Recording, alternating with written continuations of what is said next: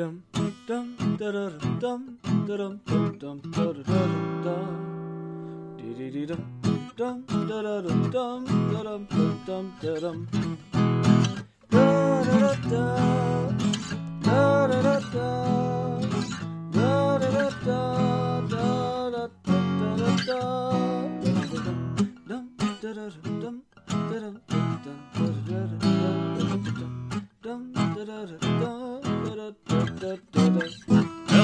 welcome back to Breaking Mayberry, a brand new season of the show about trying to understand America today by under by a brand new season of the show about trying to understand America today by seeing what they watched in the 19th. This sucks, man. I am I'm out of practice. Let me. Yeah, yeah, no, Mm. it's gonna be it's gonna be a rough one. Like I I think I I don't know what to do with my arms during this. Like, what do I do with my arms I while we?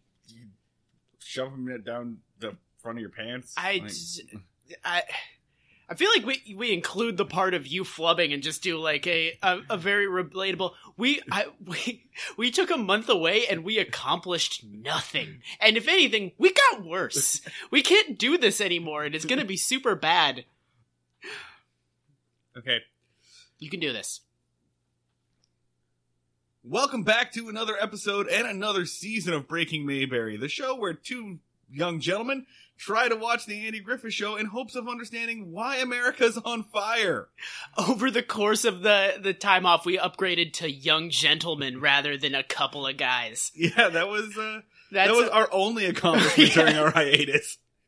we accomplished nothing We got none of the things we wanted to get done done. We did not make a website we are going to make a website.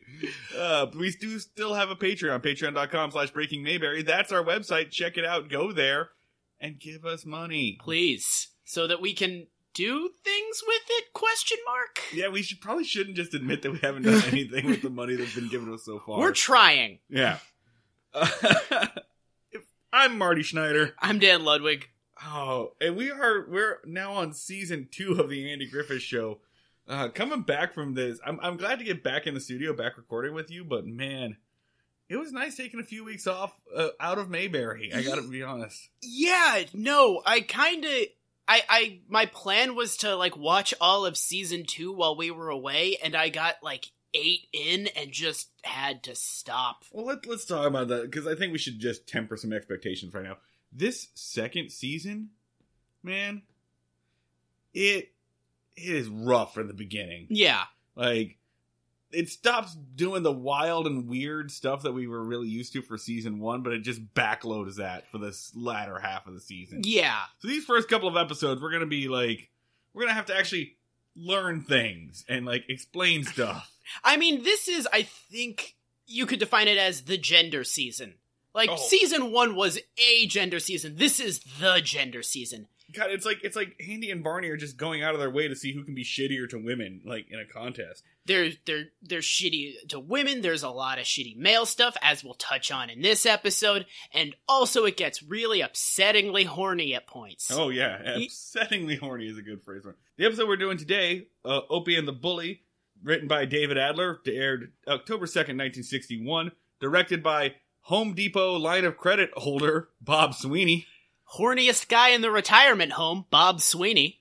I want to say like this is almost the Griffithist of Andy Griffith episodes because like not a whole lot happens in this episode, but it is just a pretty simple uh, like child has problem, dad solves problem. it's on the surface, like if you don't really pay attention, it just seems like some cookie cutter leave it to beaver bullshit. There is so much bullshit floating underneath like you, like your cursory awareness of this show. Like if you squint at it, you'll see just layers upon layers of Andy Griffith being a shitty dad. I feel like a lot of your father issues are going to come out in this episode, Dan. Oh yeah. My father like I'm going to get into so many father issues that I'm going to have to borrow other people's issues with their dads. You want to launch into it, I guess? Let's fucking tear into it. All right. Welcome back, guys. Welcome back, team. Let's ride the nightmare. All right, so one sentence summary from Wikipedia. When Andy finds out a bully is repeatedly taking Opie's milk money, he encourages Opie to stand up for himself. That's that's accurate. That's Yeah. pretty much what happens here. Yeah. Yeah. No, it's uh and it's a pretty like old story of just dad teaches son to deal with bully. And it's a like the oldest fucking thing of like you got to fight your bully, which You'll stand, stand up for yourself. I don't know if like he. It's weird about the fighting thing. He never specifically says fight, but he, he also 100% uh, says fight that child. all right, all right, all right.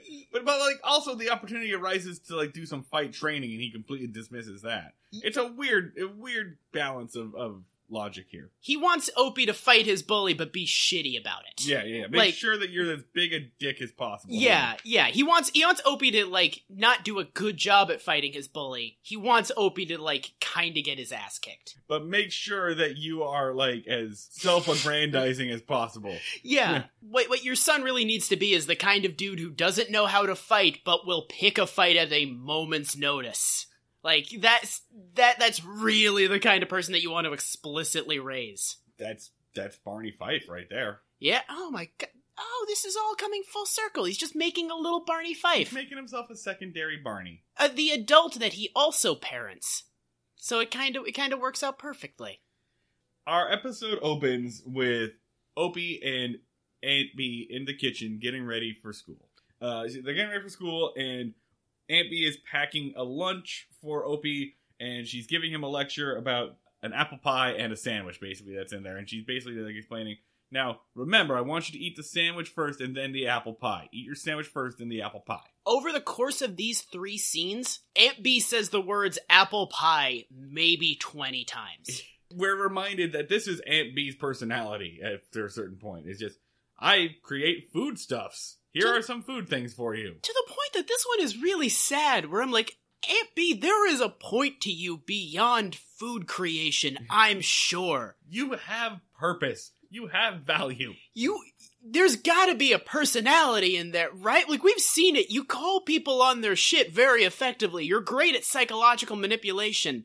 You don't have to lean on pie this hard. Aunt Bee does get some good stuff to do this season, but not this episode. No, she she comes in like hard, mentions apple pie uh, upwards of 20 times, and then is just vanishes. So obviously, um, Opie makes some cracks about like he doesn't want to do that because if he gets full, he would rather have eaten the apple pie than the sandwich. Blah blah blah. Oh, and he asks for a nickel for milk. And so oh, Aunt Bee gives her a nickel and says, "Make sure that you use this nickel for milk, not another piece of apple pie." It was a solid B. Yeah. If that boy, I- I had to. Nope, I can't do it. I, I do like some great British British Bake Off shit. Like, Dude, I've you been watching the Great British Bake Off? no, I, I think Great I'm British the. Baking Show rules. I'm, I think I I'm it. the last human being not watching wa- watching the Great. I British love Baking it Show. so much. Like- you know what? You know what? You're not ready for it yet.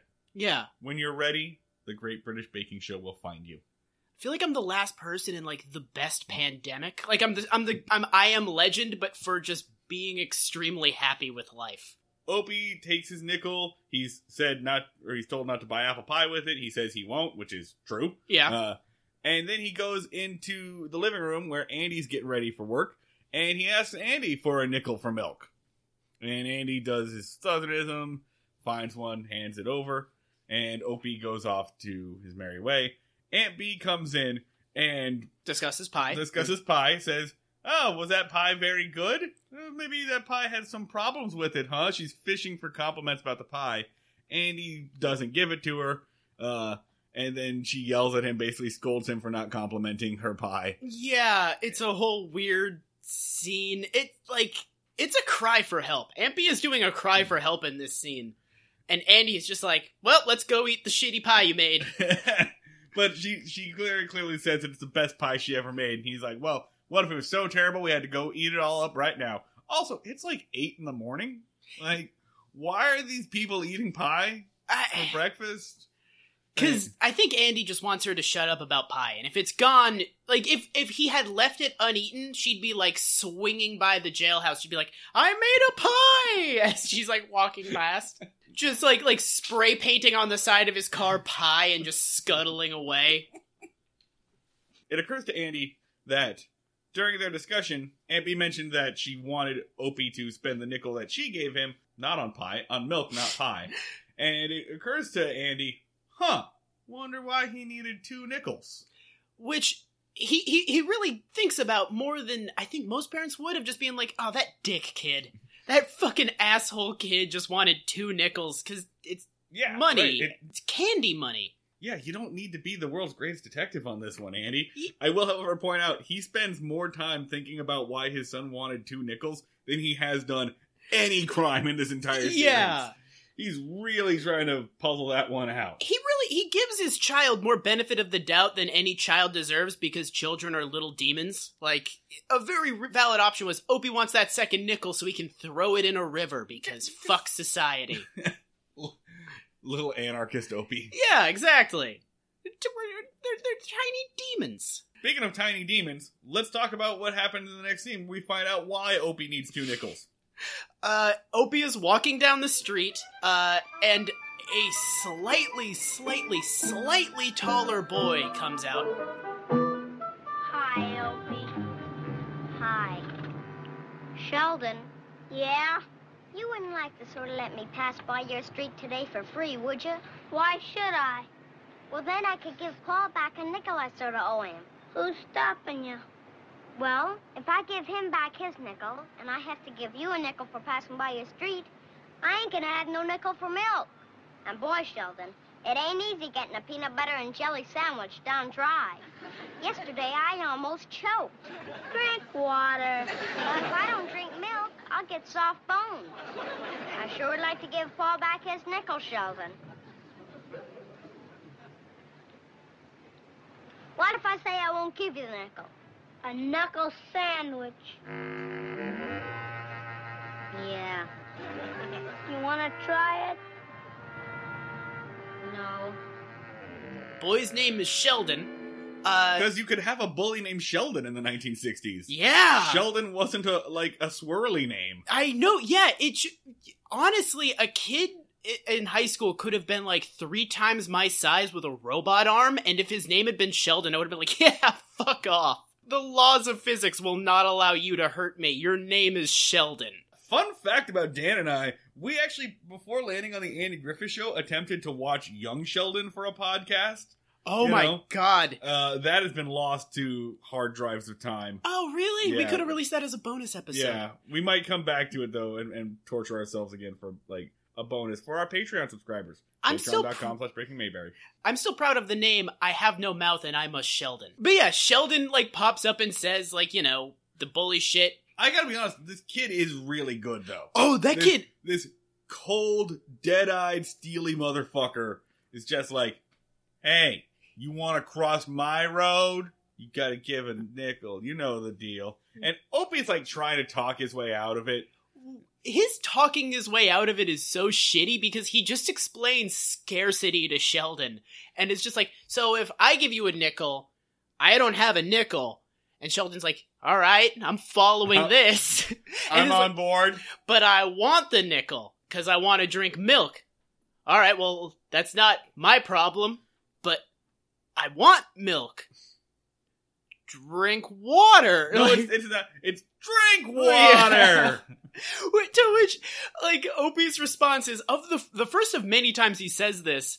But then I will get, but then I won't get strong bones. Don't you want me to get strong bones, Sheldon? Which clearly he does not. No, they're easier to break. He wants you weak so he can pick on you. So he threatens him with a knuckles out. I'll be honest, like this kid is good at bullying, even though he is only slightly taller than Opie. Like I, I, I took out my wallet and threw ten bucks at the screen. I was like, here. I feel like, uh, bullying is at that age is mostly just knowing what to do with your shoulders. Like, like You, you get just a forward hunch. just a, a, an an angry hunch and and I think having a sharp chin. Like they're all children. They're all they're all their bodies are equally weak and shitty. It's just basically posture. you also have to like never have your eyebrows raised. Ever. Yeah. they got to be like almost completely flat. Cause, Yeah. because they're all adorable. So the second they raise those eyebrows, boom, Disney character, not Yeah, intimidating at all. Yeah, uh, it's the kid who's willing to have the shittiest posture is the best bully. but so Opie does a shitty job of of of understanding why bullies do the things they do or how to talk his way out of it. Uh, Sheldon threatens to beat the crap out of him. Opie gives him a nickel. Opie goes home, right? He's like getting ready for bed, and Andy does ask about the two nickels. Andy enters and asks for a little talk. They discuss losing the nickels because he's like, "Why do you need two nickels?" And Opie's like, "Well, if I lost one, I'd want to have one for milk." You know, you know how how Forgetful us children are, Pa. yeah he even he calls out. We know Opie's age. He's seven years old. You know how forgetful seven year old boys are. Yeah, Which I'm like, I, Opie, I hope you can read by now. He's so seven. He's I- still illiterate as shit. Uh, but he and then he again says like the the weak bones things. Like you don't want me to get weak bones, right? Which is probably like a thing that you told children about. That's the thing you tell children about milk today. I mean, Every whatever got milk ad is star uh, Selena Gomez. definitely Selena Gomez. Uh, who's who's on an elementary school like cafeteria these days? Like Logan Paul. Oh, it's definitely a YouTube star we've never. It's it's PewDiePie or or, or Ninja. It's a Fortnite star. I drink my milk so I can game harder and also not be a Nazi. I need I need strong hand bones to prevent carpal tunnel. Drink milk. But one thing that's like kind of weird is like that you get strong bones from drinking milk thing.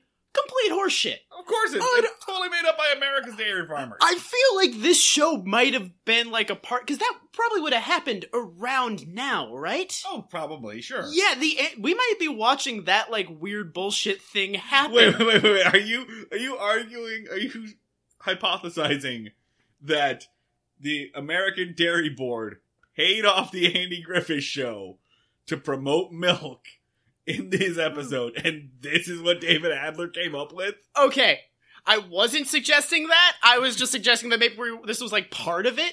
Like we were watching the like, early phases of that. But now, yes, yes, I am saying that. They were like they went into the Andy Griffith room board. Uh, Andy Griffith. They went into the Andy Griffith show boardroom. Said we need you to be pro milk. And David Adler was like, "Can it involve the beating of a child?" And they were like, "You." Yeah, yes, you Listen, boss. weirdo. Listen, I got this new thing called product placement. See, what we do is we put products in our television show and then we get paid for it. So it's like a commercial that's not a commercial. So we got to find out one thing that people don't already know about. I got it. Milk. We need to promote milk. Now follow me here. Adler, you can't make you can't say it makes women's breasts bigger. Oh, All right, yeah. my plan B. This is the least horny David Adler episode. Ellie's gone, he has no idea what to do. He's got he's running around in circles. He's just channeling it all into child violence. So you you suggested like uh, before we did this that maybe Sheldon represents uh, uh, McCarthy because he'd been bullied by McCarthyism, and I'm trying to figure out how Sheldon represents his ex-wife. No, I, I do think that's a possibility though, by the way. Let's let's just think about that. This is an episode about bullying from American hero, I guess. No, no, no, no, we're no. not gonna do that. Remember the makeup episode? We have to Yeah. retract everything nice we've Yeah. ever said about David Adler. He's a piece of shit. he's he's he's a piece of shit who did one good thing by telling Joseph McCarthy to fuck himself. Yeah, yeah, yeah, Um, which still puts him one up on Elia Kazan, yeah, yeah. Who is a sexist and a piece of shit? Uh, just who ha- who folded? who just also happened to make some of the greatest films of all time. Quick recap on our feelings on two people for those who I guess are just jumping in now. For those who came in late, Yeah, uh, we say we say weird shit about one director's name. There's one guy who writes this show who's really horny and weird, and we have conflicting feelings on. And Elia Kazan, the guy who wrote On the Waterfront, is a prick. All right, you're caught up. let's go back to so so Opie's getting ready for bed, blah blah blah, strong bones. So Andy's like, Well, I'm not getting shit out of this. Like for once in his damn life, Opie's keeping his trap shut. Yeah, Opie Uh. is successfully like ducking the question. Like he does multiple things of like, well, I want to talk about this more. Oh, I sure am tired, Paul. I, I know that's fine. Oh God, why are you keeping me asleep? This is torture on my tiny body, Pa. Please, God, let me sleep. I, I, all right, I really want to talk about the fact that you kind of stole from me. Oh, tired, so tired, Pa. like he, he, Opie works him pretty well. So now we're in the jailhouse. It's the next day, and Andy is still working the nickel case. it's his Zodiac killer. He has nothing else going on. Now, why would a child want more money than he has? It, do- it just don't make any sense, Barn. I'll tell you. Barney, I need you to canvass uh, candy stores in the area. Like, what? He's, he's got like red string and thumbtacks and stuff. Like, Yeah, no, he's yeah, he, he's incapable of accepting the possibility that maybe his kid's a dick. Which good because he is right that there's something else going on. right, right, right. So, and Barney, Barney uh, suggests that maybe Opie had, uh, you know, one of those things. What's it called when you uh, can envision the future? Great development for Barney Fife in season two. He becomes superstitious. yeah, This is, this is not a a thing a throwaway thing. Barney Fife starts believing in psychic powers and magic this season. He rules. Gets worse. so against all, I know you thought that we had hit the bottom of the barrel. You thought we had hit bedrock with Barney Fife. He tunnels down into a loose understanding of reality. No, Bedrock's the Flintstones. Fuck you. This is Mayberry. We're not breaking Bedrock. Actually, that, Oh, damn it, that would oh, that's our sequel series. TM TM. because that pun actually makes sense. Yes, yes, that's actually, that's actually a name. Breaking Bedrock is actually a thing you do. What is Oh! wrong with us? That we we should have done a Flintstone show. God damn it. God damn it! I mean, there's probably a lot to unpack in this one and that one too. Um, We could have done the like weird Flint, Fred Flintstone smoking commercials. yeah. So the reason why Barney is trying to convince us that Opie really did become psychic and have a premonition about losing a nickel Because a child conned him. because Opie came in and asked him for a nickel today. Yeah. He was like, I was just trying to convince myself of it. So That I didn't get conned by a stupid illiterate little boy. Andy says like the magic word that gets Barney all hot and bothered because he just gives it up and he's like, "Well, guess it's a mystery." Bar- Barney gets immediately rock hard. mystery, you say? We're back, folks. It's a Barney Fife stealth mission. it rules. Because also, this one, he's doing the shittiest job. Where It's his worst stealth mission of all time. he is immediately, he is less than a car length behind Opie, the entire, following him down the street, uh, in his uniform, in his police uniform, you know, the, one of the two police uniforms in the entire town, just barely out of this child's, like, earshot. Uh, Like, And then- it's it's really fortunate for him that Opie just is completely oblivious to the outside world. yeah. Opie just has basically horse blinders, and is, you, you know how babies like don't understand that a world exists outside of like their realm of vision. yeah. Yeah, Opie never developed past that. So Opie is a Metal Gear Solid NPC perfectly. Where just like he has that little like cone that you can see on the map, and beyond that, you're fine. You could do whatever the fuck you want outside of that cone. Uh, but the best part is, uh, if you like look at the the extras on it, they're all staring at Barney Fife as he like hides behind mailboxes and like jumps into windows. Like there's just a guy like sitting on a stoop, just going like, the fuck is he doing?" You, he does the uh, he does the thing where you like cut eye holes in a newspaper that you're reading, except he botches it and he just cuts a hole the size of like his face. It's basically like a newspaper glory hole that he's just got going on here. He's looking out. And then a guy like comes out like smoking a cigar ju- and just stares down at him, and Barney Fife just hands him his newspaper that he's destroyed. I love that in this town, Barney Fife is basically like the leading cause of property destruction. Like, I bet you would just like leave your house in the middle of the night. Barney Fife, would have taken apart your car and been like, "I needed this to investigate a crime." So Barney does witness Opie being bullied. Yeah, So he does find out what's going on. So actually, even though this is his shittiest job, this is actually the most successful Barney Fife stealth mission. yeah. He accomplished what he set out to do. He successfully does police work. I think. No, it's not police work because there's not a crime. Yeah, I guess. I mean, it doesn't do successful police work because I'm pretty sure that when a cop sees a child being bullied by another child, the thing they're supposed to do is none of this. ever. Nothing. Yeah. Just nothing. he's like, "You did good not intervening." And I'm, I'm like, I'm pretty sure the like all like manuals on being a cop would strongly disagree, but whatever. But yeah, they go like it's back at the jail. They're discussing the mugging. Actually, I, I really like what Don Knotts is doing in this scene, and I don't say that very often. But I do like this bit where like we see like Barney's normal high strung, full alert self, but he knows you know number one, even Barney knows I can't shoot a child. Yes. right? Uh, but it's it's what happens when for the very first time his concerns and his like high strung are all directed at care for another person Yeah. because even even when Barney's doing stuff to defend Andy, it's still a little bit about Barney. Yeah. Like Andy's my best friend and he's my boss, and everything that bad about Andy reflects bad on me, Barney Fife. yeah, it's but in the case of Opie, it's just like genuine concern for Opie's well being. it's his his emotional state throughout uh, season one has always been like, I'm a big man, and I, how can you treat the friend of a big man like this? In this, it's very much like Opie's two dads. Yeah. Like Andy is like stoic and like concerned, and and uh,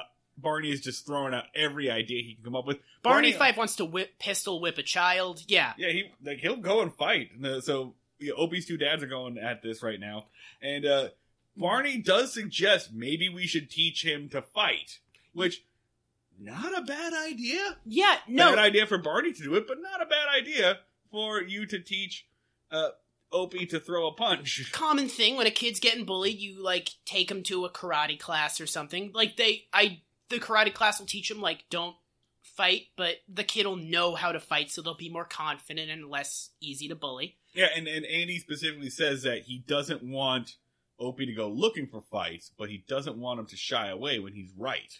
uh, barney does do another good idea where he says well why don't we go tell the uh, tell sheldon's dad that he's bullying your kid. And andy says well no that'll just deeply embarrass opie. We can't do that. Which the standard thing to do is not like parent to parent direct conflict. You're supposed to go through an authority figure. You know like the town sheriff. So like yeah th- it's another like andy is shooting down good ideas left and right here Actually, this would be the one time it would be appropriate for Barney Fife to just go and, and like yell at someone. yeah no you go just like tell the kid's parents that your kid is beating the shit out of other kids because sheldon like sheldon is probably not just bullying opie That's true. yeah he's probably bullying multiple kids and andy is just like well gotta make sure that my son is able to deal with this self-sufficiently that's his whole thing is he wants opie to deal with it himself he wants opie to not be embarrassed he can't let opie know that he knows that he's being bullied because opie will feel too ashamed and so it's it, yeah Full disclaimer: Dan and I do not have children. uh, Yeah. yeah, yeah, yeah. Um, full. Di- I mean, I I got a little bit of a, a personal thing with this, just because I mean, I was bullied as a kid, obviously from the way I talk and act and and am. are Yeah, yeah. Uh, I and it, I kind of had a weird thing where um, I, uh, I I was bullied, and as soon as I punched my bully in the face, he immediately went away. This was way too late, where way after all the damage had already been done, but it also like you should like everyone did a good job telling me to not hit my bully because you know there are kids that like try that shit where they're like i'm gonna fight my bully and they just like throw punch at the first kid who talks the slightest amount of shit and just alienates everyone around them because kids can't make those decisions about whether or not they should be fighting another kid I too was bullied a little bit in junior high and high school, uh, and I too uh, wound up hitting my bully. But the thing about that bully was uh, he didn't like Jews. yeah He didn't like Jews before I hit him, and he didn't like Jews after I hit him, and he probably really doesn't like Jews today. yeah So I don't know if it was bullying as much as it was outright white supremacy. At what point does bullying become a hate crime? Because that may have happened to me in like ninth grade. that's a real like what is the sound of one hand clapping type deal like when does bullying become a hate crime based on the bully's motivations so i think we both have a little bit of like like skin in the game on this one like I, I guess I don't care that much to be honest with you.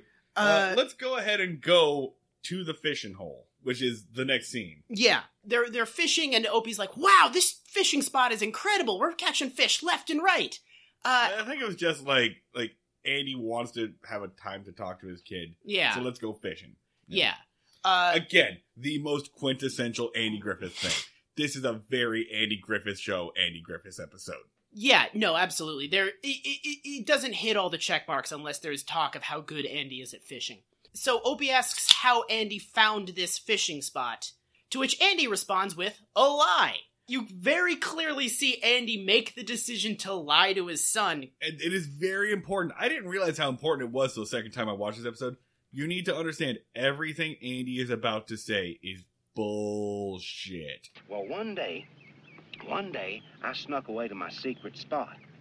I hadn't no more'n got my line in when what do you reckon I saw? What?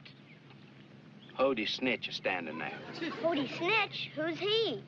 Tough little fella used to live in this town a long time ago. Seems he snuck right after me when I snuck away. Dirty sneak. Yeah.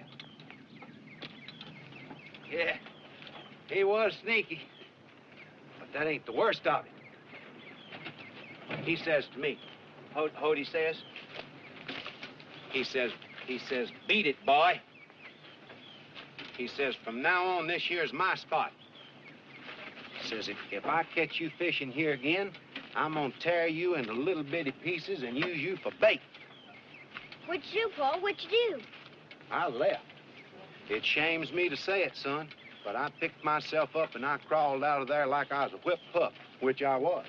How come, Paul? Why didn't you make him crawl out of there like a whipped pup? Cause he acted tough and I was scared of him. What do we... Oh.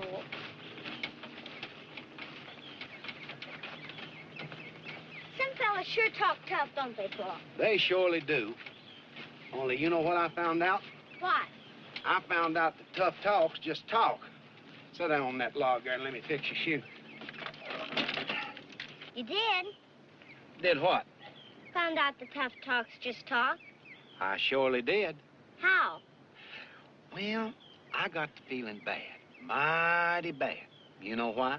Because he took away your milk money. I mean, your fishing spot.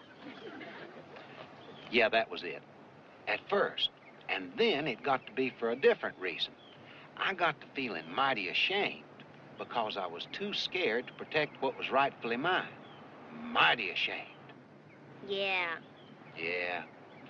I'm telling you, you're looking at a fella that felt lower than a two-faced, sniveling, crawling. Lily livery? How'd you know? Well, I got a pretty good imagination. Well, you imagine absolutely correct. I felt so low that a little bitty ant couldn't have walked under me. And I tried and I tried every way I knew to get shut of that feeling, but I just kept feeling lower and lower. And then one day, one day when I was in school, the teacher was telling us young'uns about how this country of ours begun, and she told us about this fella that says says millions for charity, but not one penny for tribute. And then she explained to us what that meant. What does it mean, Paul?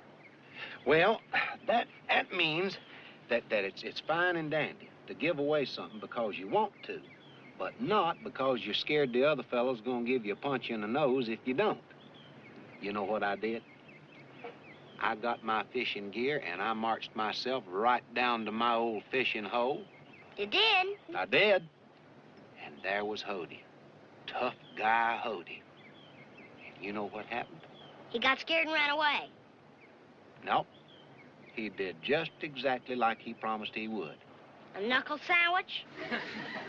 Right on the nose. Oh. You know what I did? I laughed. You did? How come? Because it come to me that what I'd been so scared of wasn't really worth being scared of at all. I didn't even feel that knuckle sandwich. You didn't? Not a bit. And I lit into him like a windmill in a tornado. What happened? Me and you fished that spot, didn't we? Yeah. Yeah. Andy says, uh, and Andy basically passes on the moral that if you fight your bully, one, you know, he doesn't say if you fight your bully, they'll leave you alone. Cause that's like the normal thing. Like that's, uh, that's what Freaks and Geeks did. Like if you fight your bully, you might, you'll probably lose, but they'll leave you alone because you won't be, uh, an easy target anymore. Pretty common idea. Andy Griffith takes a different route of he says like, hey, if you fight your bully, one, their punches won't hurt you, Yeah. and two, you will win. So he, he takes a little bit of a different route to be like, hey, by the way, did I ever mention that you're Colossus from X Men? Did I ever mention that you're incapable of feeling pain and you can beat any man who enters one on one combat with you? I totally left that out. Okay, well, get on out there, small child. He's hoping to inspire his son to be brave like him, except he didn't do a brave thing. No! He's a liar. he made up this bully and this fight. Like, when he says, like, I lit into him like a windmill. No, he did not. He- I won this fictional fight, so you, my son, can go win a very real fight. Wow, I just heard my father's voice come out of my myself. Like real like the best thing is like he teaches his son that there's no such thing as pain. Because he's Yeah, like you're impervious to pain. You- be, being punched in the face doesn't hurt. Like did you know that op did you know that there's no that there's there's no pain like nerve endings in your face? Get on out there. I mean, to be fair, most of the time, like if you've been hit or whatever, it probably doesn't hurt at first. yeah You know, shock exists, yeah but you do hurt later on. Yeah. You and I'd say you maybe for the first 5 seconds you don't hurt. Your head starts hurting pretty hard pretty Yeah. quick. But yeah, so he tells Opie this bullshit story and then Opie proceeds to ask him 10,000 questions. The next scene, next eight minutes is just Opie asking questions. Like, being punched in the face doesn't hurt? Dad, who I trust, who would never lie to me? No, it doesn't, Opie. And you beat him up very easily? This person who exists? Father, who raised me? Who is establishing my sense of what is and is not true? That's right, son, who I'm responsible for. Did you bleed, father? That's the weirdest question Opie actually asks. Is like, did you bleed? No. you will. to which Andy responds, "No, no, no. You never bleed. You'll never, never. We we're like Balder. we we Griffiths are of myth." It's so fucking dumb and shitty parenting and the most toxically masculine bullshit of like Opie like he's actively encouraging Opie to not communicate, to not trust in authority figures, and to like completely define his ability to get out of like physical intimidation through violence. and then doesn't teach him to fight. No! Gives him no instruction whatsoever. Just we totally missed the Master Splinter scene. We totally missed the part where you actually become Batman. Yeah, no, absolutely. He's like, just go out. You don't know how to throw a punch. Just go out there and hit your, hit his body with your body. I'm Make sure, it'll sure, go great. make sure you tuck your thumb under your fingers. keep your list, your wrist real limp, and uh, go for it. I mean, that's also a thing that like Andy uh, assures Opie that uh, that he's going to be fine in this fight. He does not know Sheldon's deal. And in all likelihood, the reason that Sheldon is beating the shit out of other kids is probably because someone bigger is beating the shit out of Sheldon, either a dad or an older brother. And that per- a person who is in that situation probably knows how to fucking fight. Yeah. Yeah, because their like their life is fucking violent. So Opie in like in a realistic situation is about to get his fucking arms broken. Let Don Knotts teach him karate like he did in that one episode. Uh, so we're preparing for this. The next, the rest of the episode is like building up to the like showdown, which happens off screen. by the way. Yeah. Uh, Uh, but uh, because I guess you probably still couldn't show two children in a fist fight. I feel like that might have been a dramatic thing because I'm pretty. I feel 100% certain that you could show two children in a fist fight back then. All right. Yeah, I'm pretty confident that you could just like in terms of violence back then you could do whatever. You could show like Opie setting another kid on fire and it would probably beat standards and practices. But the the next scene is the living room. Opie actually gives his like school clothes to Andy and says, "I'm going to come pick these up later because the clothes I'm wearing are going to be torn and ragged and bloodied." Goodbye, father. And Opie, and Andy's like, "I'm proud of you, son. Goodbye." Like he's giving him his belongings as he goes off to war. Like, hold on to this.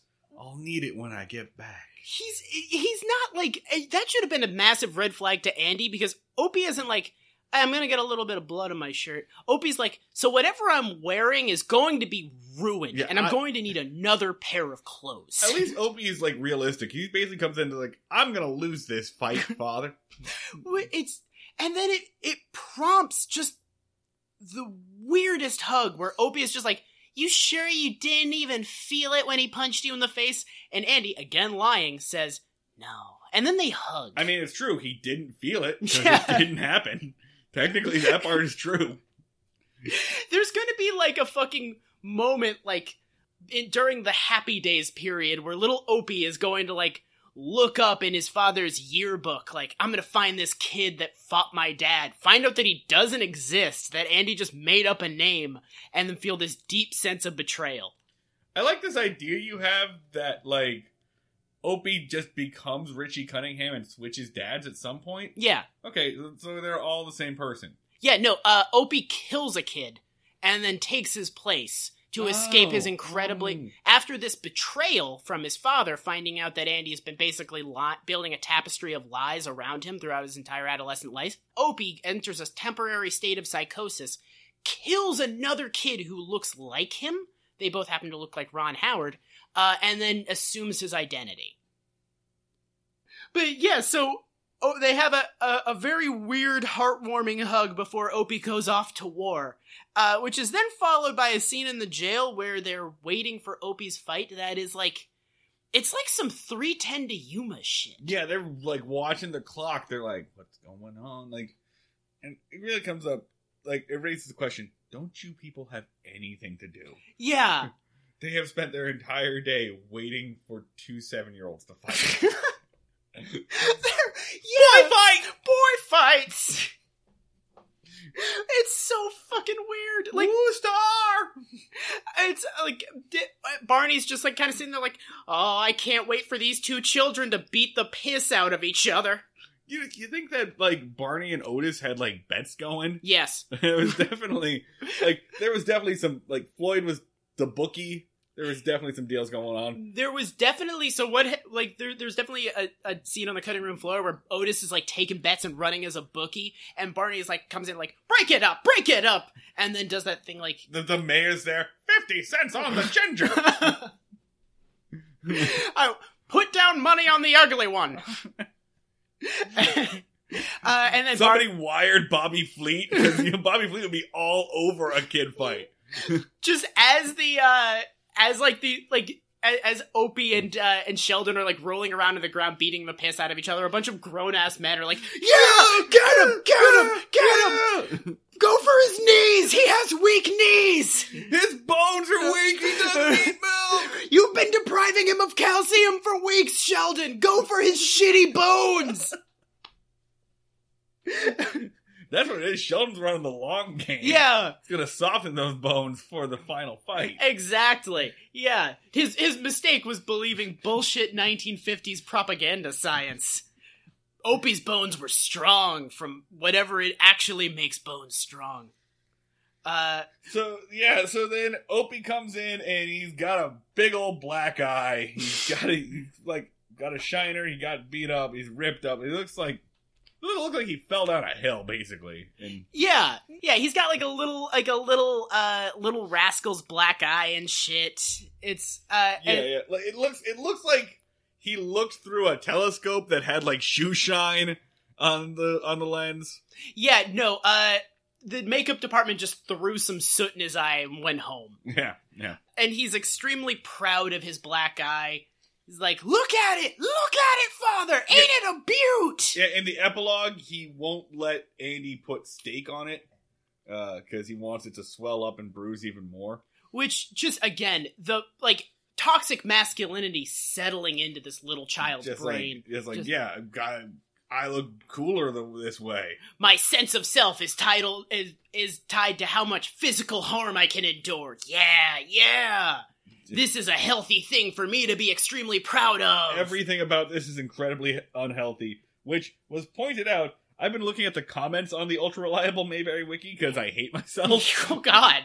And as recently as February 12th, someone ano- anonymously, because they didn't want to get run off the Mayberry wiki boards, uh, said, This episode is very outdated, mainly because of how serious bullying has become nowadays. Back then, it wasn't such a huge issue. But both the episode's ending and moral are wrong by today's standards because of how serious bullying has become. Gotta reiterate that point. If the show had been made today, it most it would have most certainly had a different ending and moral, which is actually very true. Like, Yeah. That's a surprising level of self awareness for the uh, Mayberry Wiki commenters. Yeah. Uh, and as recently as 17 days ago, by the way, I love watching the difference in time between comments on the Mayberry Wiki. Like, one person posted something on the wrong show episode, and two years later, they were informed of this by a second commenter. 17 days ago, uh, the reply comment was many are many are outdated, meaning many of the episodes. Just different times. Shrug. I gotta be honest though, I agree with this commenter, and this is one of the few times you'll hear me on our show go, "Yeah, it was a little easier back in the day." I'm gonna go with all the back in the day because now you can't punch a bully; they exist on the internet. Okay. They will just they will just whittle your self esteem down forever in every like escape hole that you have. Like I- I'm gonna go look at Instagram to see a picture of a cat, and oh, there's an entire account dedicated to how much I suck and should die. Okay, so hard disagree on that because I feel like this episode did some fucking damage because there were like families that were like internalizing this message on on how to deal with a bully. Uh, like your kid, like Jonathan, was getting bullied at school, and you're like, why can't you just be like Opie and punch them? And they were, and the kid is like, okay, so I I tried that, and he's not Sheldon sized. He has like twenty pounds on me. He threw me. He just kind of like punted me down the street. So, what else you got? And the dad is like, fight harder. I'm not going to get you fighting lessons. So, like, Fight harder. I, I got nothing else on this. like more the moral of the story like the tire hit the pavement on this in the real world and some kids got their asses whooped as a result Counterpoint, counterpoint, and I don't. I feel like we're splitting hairs here. At least being able to punch a bully is doing something. At least there is a mode of operations here. yeah You know, when it comes to the internet, when it comes to anonymous cyberbullying, what you're gonna like report them? oh yeah, Yeah, no yeah, i mean anonymous cyberbullying is worse Yeah, but yeah. So let's, let's- I think we can agree that like bullying ha- is worse. oh yeah bullying got be- got worse because you can like get into someone's psyche and set up shop and do some Yeah, yeah. damage but I, I guess like maybe the message is just sort of outdated because does anyone actually get the shit kicked out of them in school anymore do you think do bullies beat you up anymore i know cyberbullying is like the pre- predominant thing but is actual physical violence still happening I mean, yeah, probably. I are you sure? Because I could actually see a bully like being there, like I could expend physical energy hitting you, or I could just do some fucked up shit on Snapchat that would ruin your entire month. Feel like maybe the, I am I maybe I can make. Maybe I can just get you to. I can just break your psyche. yeah Hmm. may, I I don't know. yeah I was getting all worked up, but this whole entire thing might be completely fucking It's- moot. It might. It might be. I don't. I feel like kids still get beat up. yeah. I don't know. Yeah, no, and this is a, as this is a shitty rule of thumb. Like again, this did like like cascading damage where like lessons from this were internalized and informed the way that parents thought about their kids and kids thought about themselves. Like just beyond how to actually deal with a bully. This teaches a really strong lesson that your sense of value is determined from your ability to inflict violence on the world. Like Uh, uh, so let's. it would be one thing if Opie got the shit kicked out of him, but still felt proud of himself after. Still not great, but that would be a thing. But Opie like stands triumphant because he beat the piss out of Sheldon. I, I feel like there's a lot of different approaches, uh, and I don't think anyone's come up with a good way to like what to tell your kid when they're being bullied. Yeah, Like, I feel like just fight back is does not work, and there's probably been studies and probably a lot of evidence that that doesn't work because it it doesn't work just because like I, there are situations where it like studies have shown that fighting back against your bully works. The problem is is no no kid is smart enough to identify those situations. So you can't tell kids to do that because in a lot of situations it'll either A get their asses beat or B they'll be punching someone who wasn't actually bullying them, they just thought they were being bullied and make it way worse because they'll isolate themselves socially and make it easier for bullies to pick on them. Uh, but they're, yeah, no, it's it, it the thing like this treats it as a catch-all rule, and it's something that basically kind of works sometimes, but should never be endorsed by an adult because it's kids fighting each other. Yeah, yeah. So like in terms of like ratings for this, I almost can't give I can't give this like too many fives to be honest. I think I think Andy presents a bad idea, but it's not the worst idea. It's not the worst thing he could have done. Uh, I think a, a way I like think about five scores is how much damage do I feel like this did, just from how far back it was. Sure. Like, and I think like it's sort of like kind of a butterfly effect thing, where just some something that's like not that big of a deal back in Andy Griffith days can sort of echo like through time and do more and more damage with like like after the episode Sure. airs. And, and, and, like and the Andy Griffith show is not not the only and probably not the first show Yeah. to do a kid being bullied episode. There's it's pre- that's pretty common, and I actually feel like it'd be interesting to to go through and look at the like bullying episodes, the very special episodes of numerous shows uh, throughout the decades, and see Yeah. how and even if they change approaches. Because I do feel like just punt, just fight back is consistent. I'm- like I feel like I was seeing that message in the '90s. Yeah, no, th- I mean, we fucking freak. It happened as recently as Freaks and Geeks, man. Like that.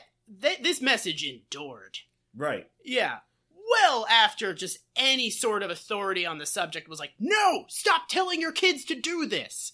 Like, there's you can probably find examples as recent as like the mid to probably actually like this year. There's probably Last Man Standing probably has an episode where Tim Allen tells a kid to beat the shit out of another kid. I feel like everyone on Last Man Standing is an adult, but you won't pay me enough money to watch Last Man Standing and find out. Tim Allen just kind of like grabs a kid off the street and tells him to fight another kid. Like he just like he jumps out of a moving car, grabs a kid, and be like, "Is you have a bully? What? Fight him! Fight the bully!" That's not an episode of Last Man Standing. That's Exhibit A in Tim Allen's child endangerment trial.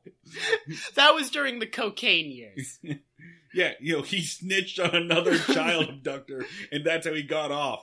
Quick reminder Tim Allen should be in prison. yeah, he should. Fuck, what were we on? He was a snitch. Oh yeah, he was a piece of shit. Yeah, no. He narked. Tim Allen can't go back to Detroit. There are probably still people that want to kill him.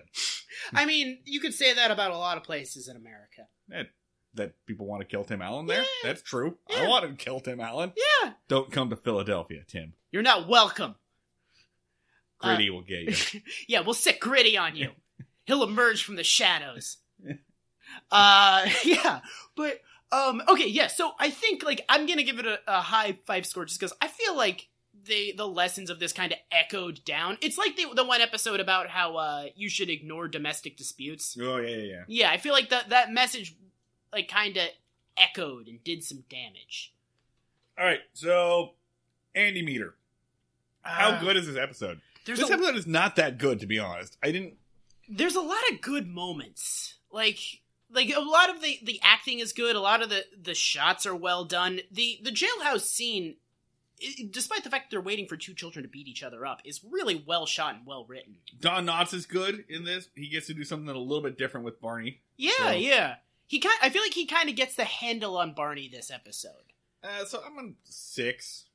Six, yeah, yeah. It's it's it's good, not great. It's good, but I'm not that I'm not that into how good it is. Yeah. Yeah. Uh, perfectly passable. I- it it it I guess should get some points for setting up the like Andy as like strong father solving or passing lessons on to the son. It is like the most father knows best of these. It's it's the quintessential Andy. You see some shit happening here. You see like the idea of Andy Griffith as America's dad forming. Yeah, Yeah. Uh, six and a five meter. I I still can't go higher than like a four. I'm gonna say seven. Okay. Yeah, yeah. This bothered me more than it bothered you. Yeah. Yeah, yeah. All right, so that is it for our first episode back on the job here at Breaking Mayberry. Don't forget, if you like the show, you can support us on Patreon, patreon.com slash Breaking Mayberry, where you can sign up and donate and get bonus episodes, deleted scenes, extra content, uh, on the joy of knowing that you're financially supporting your two favorite television critics. Uh, yeah, we're something. Kind of. two favorite dudes. I think our professional titles are just dudes. Fair. And I, as bonus content, the one that's currently up there is our review of The Littlest Hobo, a story about a dog who fights crime. Uh, and we're going Who to might be psychic? a psychic dog who fights crime. And this month we're going to be doing fanfic. Yeah, that's what we're doing. We looked over the Andy Griffith page of fanfiction.net, and there is a lot. We're going to be doing this month either Andy Griffith versus Batman, Andy Griffith versus the Hulk, or Andy Griffith versus an anime I've never heard of. So one of those three, I think. Oh, we got to say the name of it. It's like it's like or Andy Taylor's Dragon Maid. Yeah. yeah, something like that. Uh, so you will be allowed to vote on what fanfic we read. Try to pick which one is going to be the most erotic. You'll probably get it wrong. Uh, in the meantime, if you want to check us out online, we are on Twitter at Break Mayberry, Facebook.com slash Breaking Mayberry. You can talk to me on the internets. I am at Schneid Remarks on Twitter. I'm at the Luds with two D's. Ron Howard, of course, is always at Real Ron Howard. And this time around, why don't you hashtag tweet at Ron Howard? Teach Ron Howard how to fight. For the love of God, this man is getting his ass kicked by children. Uh, Just still to this day. To this day, Sheldon is still on him. Ron Howard, like on set, still has like a large blonde man who is like only slightly taller than Ron Howard. Ron still kinda hunched Howard has not had a nickel on his person since the 60s. Anytime he, like, a barista hands him a nickel for his coffee, just Sheldon shows up to whoop his ass and take it. So send him like like an MMA video or something. Like it's probably like a YouTube how to throw a punch. Yeah, no, Wiki how. help this poor man out. He's, he needs your help. So yeah, do that. Hashtag tweet at Ron Howard. Outro music by Max Ludwig at Yeah. Sleepy Talkie. Uh, artwork by Emily Christina uh, at Scrib Emily on the on Instagram, right? on Instagram at uh, at Scrib Emily. So that wraps it up for us. Thank you so much for coming back uh, for us for season two of Breaking Mayberry. Once again, we will still see you all down at the fishing hole. We'll come back.